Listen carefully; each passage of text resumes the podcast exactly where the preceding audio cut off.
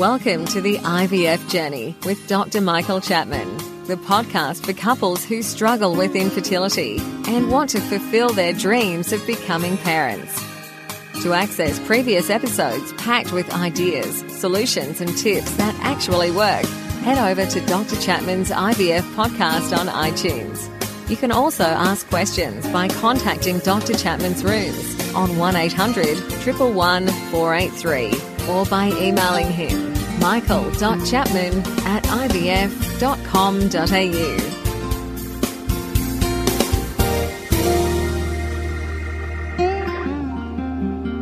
Hi, this is Professor Chapman. Recently, we've been doing some Facebook Live sessions where I've been answering questions from the listeners and participants. What you're about to hear now is some audio of those segments, and I hope they'll be useful for you. So, Prof, I have a question from Logeshwari. Recent x ray done with dye to check my fallopian tubes resulted in right tube being blocked or not viable. The left is clear and viable. Can laparoscopy clear the block on my right tube? It really depends what's caused the block. I start by saying that a block can actually be uh, an artifact, that the tube can go into spasm, particularly in the area just by the by the uterus because as you will know it's not it's a very uncomfortable procedure.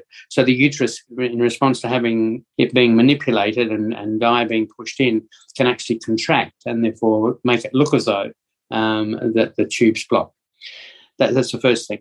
Secondly uh, but certainly a laparoscopy would um, show whether that's true or not. Secondly um, the block may be due to uh, a mucus plug and at laparoscopy because we can put more pressure on the fallopian tubes through the, uh, the fluid we put into the through the neck of the womb we may be able to clear it that way. However if the cause of the block is scar tissue due to endometriosis or to uh, previous infection then the odds of clearing that are very low. Um, what is important if we did a laparoscopy is to make sure that you don't have a dilated tube called a hydrosalpinx, because that will reduce your chances of getting pregnant.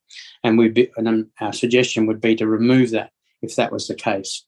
So, where to from here? To know exactly what's going on, I, I usually do recommend having a laparoscopy for all the various reasons I've just outlined. Prof, we have a question from Donna. Adenomyosis noted on ultrasound, but completely asymptomatic.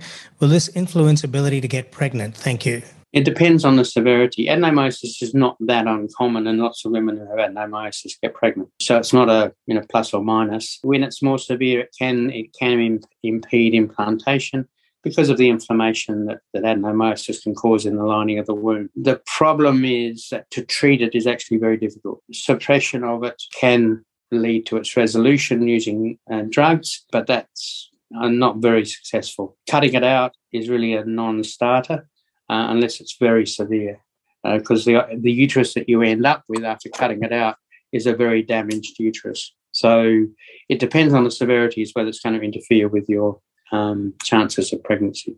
So, Prof. Logeshwari says, thank you. One of, one of the things that there's a big debate about at the moment is whether the lining of the womb, uh, testing that it's in the right stage at the time of putting an embryo back is, is um, a valuable test. Just to go back a little bit, the physiology, the normal processes that go on inside the uterus in preparation for a pregnancy are that under the influence of estrogen in the first 14 days, the lining of the womb regrows after obviously it's shed during menstruation. Then uh, uh, at the time of ovulation, progesterone begins to be uh, produced um, by the ovary, and that progesterone alters the lining of the womb by creating glandular uh, cells which secrete all the goodies that, that help implantation.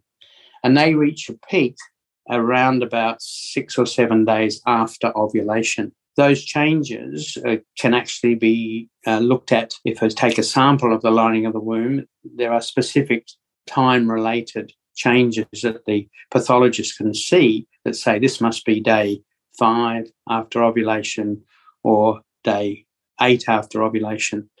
And there's probably a small group of women in whom that synchrony is not there. That for reasons we don't understand, maybe it's not enough progesterone, maybe it's too much progesterone too early.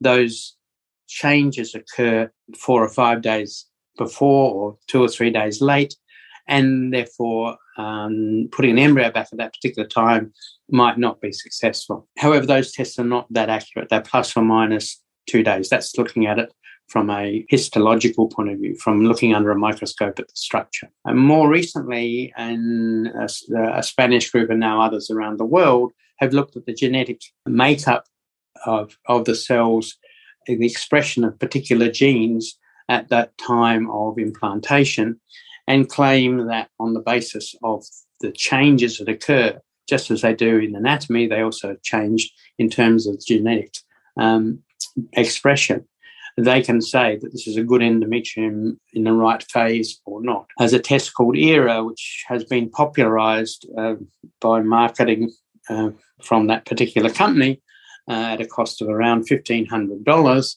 um, to show whether, the, whether the, the lining is in synchrony, synchrony or not. Randomized controlled trials from their own unit have now shown it is, has no value in improving success rates. So uh, I certainly tell my patients not to waste the money. And don't forget that you can access all the previous episodes by going to our website www.theivfjourney.com and select IVF Journey Podcast from the navigation menu.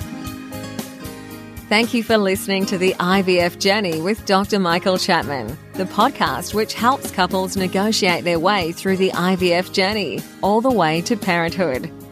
You can also ask questions by contacting Dr. Chapman's rooms on 1800 111 483 or by emailing him michael.chapman at ivf.com.au.